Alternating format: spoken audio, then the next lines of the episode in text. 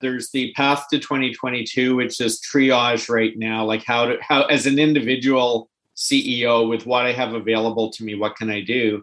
And not or but and what is my role in the broader network to join with others to create a better solution down the road? If you're the ceo of a retail chain right now and you cannot and you're not you can't see your path into hitting your quarter results you're you're into cash cash preservation. That is your next task. Yeah. Because you you need to survive to get into 2022 with mm-hmm. the hopes that things are going to get better.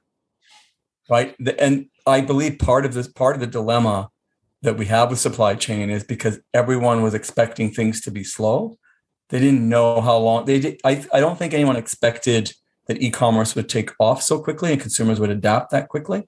So they got everybody got caught off guard factories slowed down, shipping, you know, number of ships were reduced. A lot of things that happened out there, and now, and they and, and retailers preserved cash because they didn't know it was coming.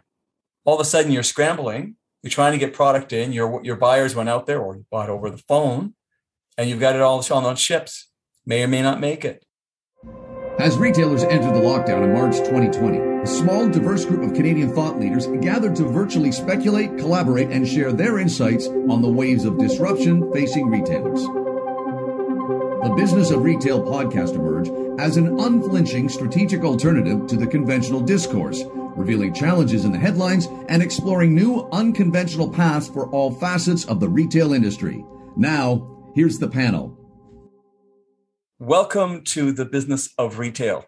And uh, I want to introduce uh, our co hosts here Gary Newberry, Christine Cowan. It says Retail Insider, but it's real, really Craig Patterson and David Ian Gray. Welcome, everyone. It's been a, a while since we've seen each other. And today's discussion, you know, it's about what happens in the last quarter of this year. You know, everybody's anxious, everybody's nervous Everybody's waiting to get their supplies, their inventory, their ship is is somewhere out there coming in. This kind of sounds like something romantic, but it really isn't, is it? Um, but this ship is coming in and it's got cargo. Are you, you know, are we going to get it this quarter? Are we going to make the quarter? You know, and as a past CEO, you know, my mind is filled with a whole bunch of challenges that I'm faced with. I've got to make that revenue number, but I don't, I don't, I can't make that revenue number without product.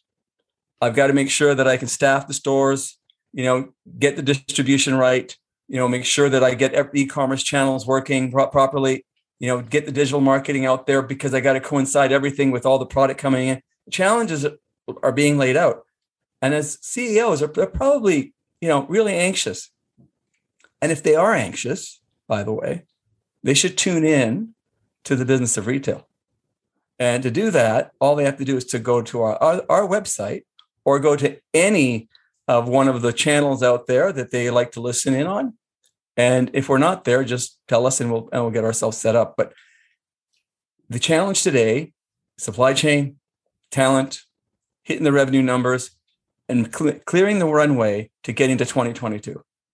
So, Gary, why don't we turn it over to you here? What, your, what are your thoughts? Yeah, I, I, I, mean, the supply chain is really top of mind for many retailers. And we had a kind of pre pre chat, and it was all about okay, we've ordered it, it's on its way, it's stuck somewhere in in a node on the ocean, on a truck, on a railway, somewhere it's stuck. How, what do we need to do to free it up? So it comes into our DC, it comes into our distribution center. So then we use our normal process to get it out to stores and get it up there, promote it, sell it. What happens if it stays stuck for an inordinate amount of time and we don't actually get it until too late for quarter four? Bear in mind, for most retailers who have a peak at this time, probably 80% of their gross margin, 80% of their profit is made at this time. So supply chain is top of mind.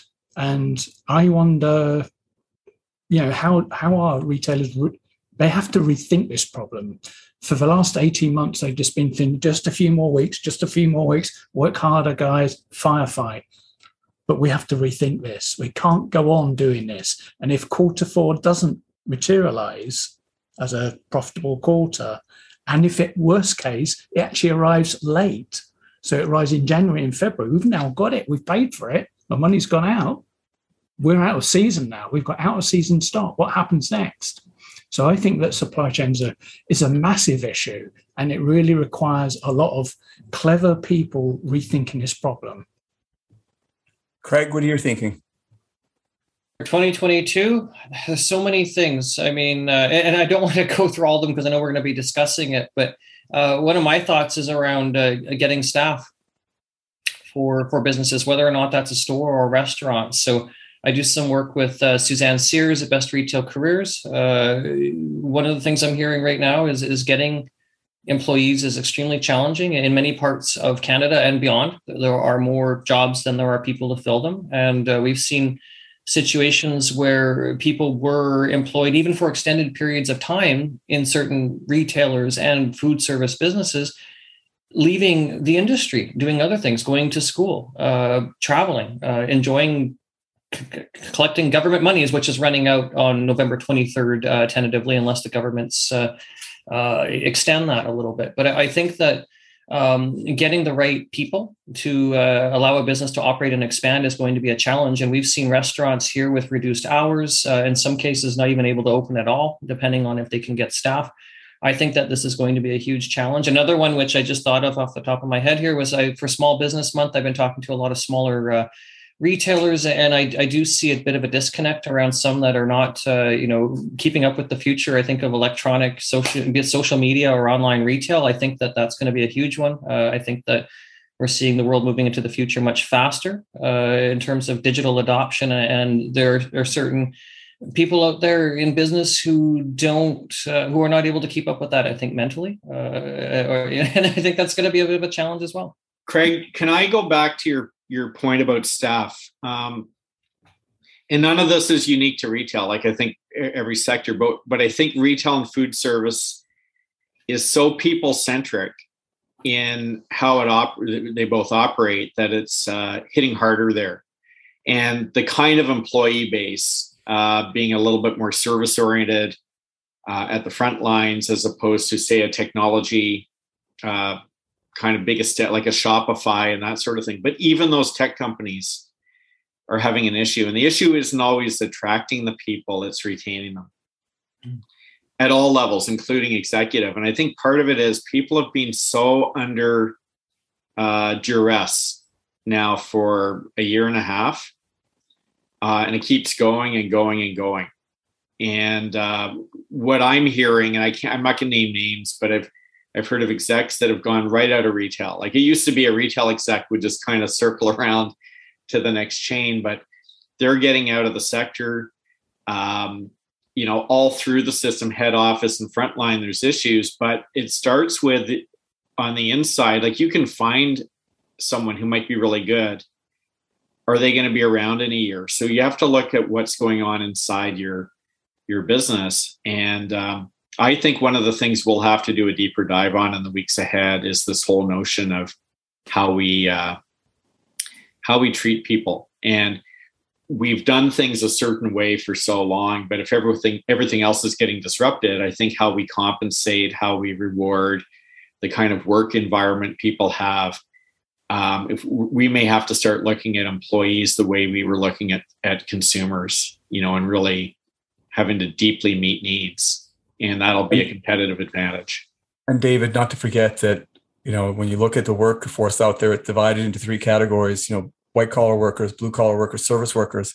You know, so when the service workers are out there, you know they're hearing you know that in the blue collar environment it's pretty isolated you know everybody has to get checked you know there's it's a safe place it's a safe place to work and then you've got white collar workers who are transit trans transitioning to work from home and you've got service workers who are in the front lines. They're getting abused you know they got stressed they've got to deliver conversion they've got to get numbers they're doing it at a low wage right? Now but and fewer staff to help. And fewer staff to, to help. Yeah, and at the same time this industry the retail industry the restaurant industry has had you know I, I, I can't remember off the top of my head the numbers but but turnover is 40 or 50 percent right? If you top that up with seasonal workers it's probably even higher right? So it's you've got a very transitory, you know, environment to begin with, and you've got all these changes that are happening in the marketplace with the pandemic, and low rate. Well, you know, you got Amazon offering up to $21 an hour. Why would you work for 13 or $14 an hour or $15 an hour up front line? Right? Part time. Well, to and to show you how things interconnect, we're talking about supply chain. Um, if you're motivated by your commission, how frustrated are you when there's no product to sell? Right? Or no consumer. You have, you have customers in front of you saying they want the thing, and you're saying, I, I can't get it for you right now. So everything's interconnected in, in this discussion, but I think those are two good ones. They're tied together. Christine? Yeah, uh, no, I, I definitely think, um, you know, with the great resignation that's happening right now, people are really valuing their, um, they've reassessed their lives and what they're doing and what their work means to them and what they're willing to do or not do. And I think, you know, it kind of goes back to that challenge of getting really good, solid people in the right roles in the right places. And that's going to mean a change in compensation. You know, nurses on the front lines. There's a lot of issues down here in the US right now where they're just completely burned out. They're, you know, going to start striking. And, you know, we don't want that to happen, but there's there's no staff to help. There, um, you know, cases of COVID through the roof, and it's just things like that. Like you know, as much as you're a caring, giving person, like you can only take so much if you feel like you've been just run into the ground. And I think there's a lot of people who have been going through this pandemic in that sector, whether it's in grocery or um, in service, and they're just feeling ground down. And you know, what's the light at the end of the tunnel? There, there's less people in the jobs to help them do the jobs, and they're not getting compensated. There's not additional benefits or things like that to help motivate them to want to stay and do a good job so it's it's really really scary and then the supply chain piece of it i think um, is just a real real challenge um, you know back to what gary was saying there's no product on the shelves what happens to the holidays you know you're going to have the holidays in january or february and it's going to be like deep discounts and huge sales and you know a lot of unhappy kids when they can't get that toy that they want so hey uh, hey wait a sec i've always said we should be doing groundhog day uh, sales promotion so this could be finally yeah finally a breakthrough for you right? right? so i mean okay so we're you know we're, we're challenged supply chain we're challenged by by by not having the right people or enough people and you're challenged by the marketplace but we're also how so how do you compete in this right and one thought that i had was that you know, you've got to become a retail street fighter again. You know, you got to go back to your grassroots of how to drive business into your stores and and, and to your e-com plat, uh, platform because it's going to be tougher out there. You know, if you don't get your inventory, you're going to have to sell what you have. How are you going to market that and get it to and get people to buy from you?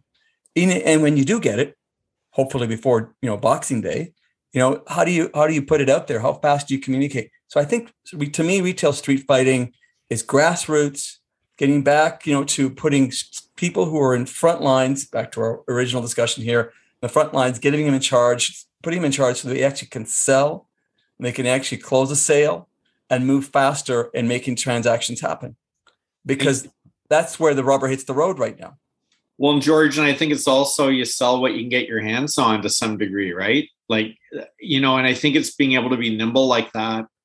I, I, it was funny when in the prep for this discussion, I was thinking that um, the executives really need to do a, a deeper look at how they're going to transform a lot of things that are getting disrupted, how to organize that and really start to build to 2023 or 2025.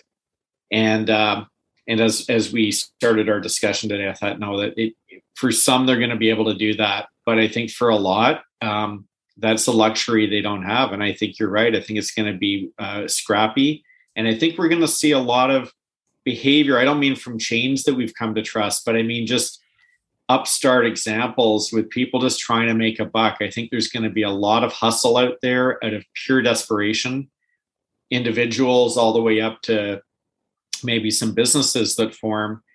And I think that's going to put a lot of squeeze on on trusted brands and brands trying to do it right. I think they're gonna there's gonna have to be a lot of like curated options. So it's not like the big, you know, the old days when it was one toy or one thing that was sort of deeply promoted and the big brands are doing huge campaigns around that. There's gonna have to be alternatives and solutions. So it's being nimble to be able to say, well, you know, we have inventory here, we have inventory here, and we have it here. If we can't get that in, what's a plan B, C, D, E? And being really able to market multiple things um, as you go through that cycle and as inventories wane, you know, how do you entice and bring in all alternative options for consumers? And I think that is going to be a really, you know, challenging aspect. But, you know, again, then you know, I think there's cool and innovative ways that you can market to people to tell stories around multiple things, you know, versus that one shiny object. And we're going to see a ton of crap on the market that consumers are going to get really jaded uh, pretty quickly as well. I think. Yeah. And, and again, not necessarily from the trusted guys, but people desperate a, to access something, they're going to just click where they see something. I think that's a really interesting point there because uh, I think Christine's right that instead of saying this is all coming in as planned, so we're designing our promotional campaign, it's going to be what's coming in this week. Up, oh, right, we can shift this out. However, we might imagine with all this sort of uh, extra money in the economy, you know, revenge spending if it ever happened, that our warehouses are empty and we're literally waiting for the container to arrive, tip it out, put it in a rack, pick it, send it to a store, promote it. I actually suspect that many of our warehouses are still quite full, quite full of stuff that nobody's actually looked at and said, we should have got rid of this. As soon as we brought it in, we should have got rid of it. It'd be cheaper just to have thrown it straight in the bin. So I, uh, to the point I think you alluded to, David, that there's going to be a lot of stuff being dragged out of the warehouse to populate the shelves and to Christine's point, that we're going to have to be very nimble about how do we tell a story about this stuff that didn't get sold in the last year, two years, and it's got a layer of dust on it. That's how irrelevant it is. Just to make sure we have something available to, uh, at store level for people to come in and at least browse, if not buy. So you I got to put something under the Christmas tree, guys. Yeah. So I mean, I agree that that is that is the challenge. And at the end of the day, though, the the the the secondary problem is that you you've got to make the year happen. You've got to deliver the results because heading into 2022, yeah. if you don't get the results in this last quarter, where everybody makes or breaks, then you know then you're then you're you got other issues to deal with. And I I'm going to add on that the Walmarts of the world, the Targets of the world, they they've you know tapped into owning their own supply chains. You know, they've got their own cargo ships coming, you know, filled with their inventory, right? So the big guys are going to dominate. You know, online and offline, they're going to dominate the marketplace, and it's going to be a challenge for everyone else.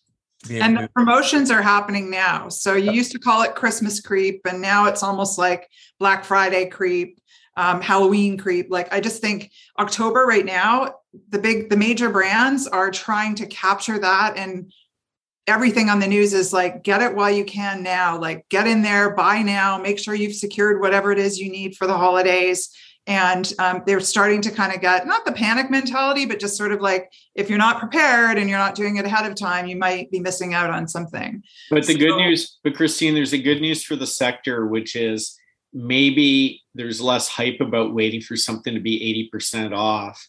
Yeah. more sure. about get it, which I think is healthier overall because yeah. that cycle of like deep discounting um, hurt everyone really to a large yeah. degree, right?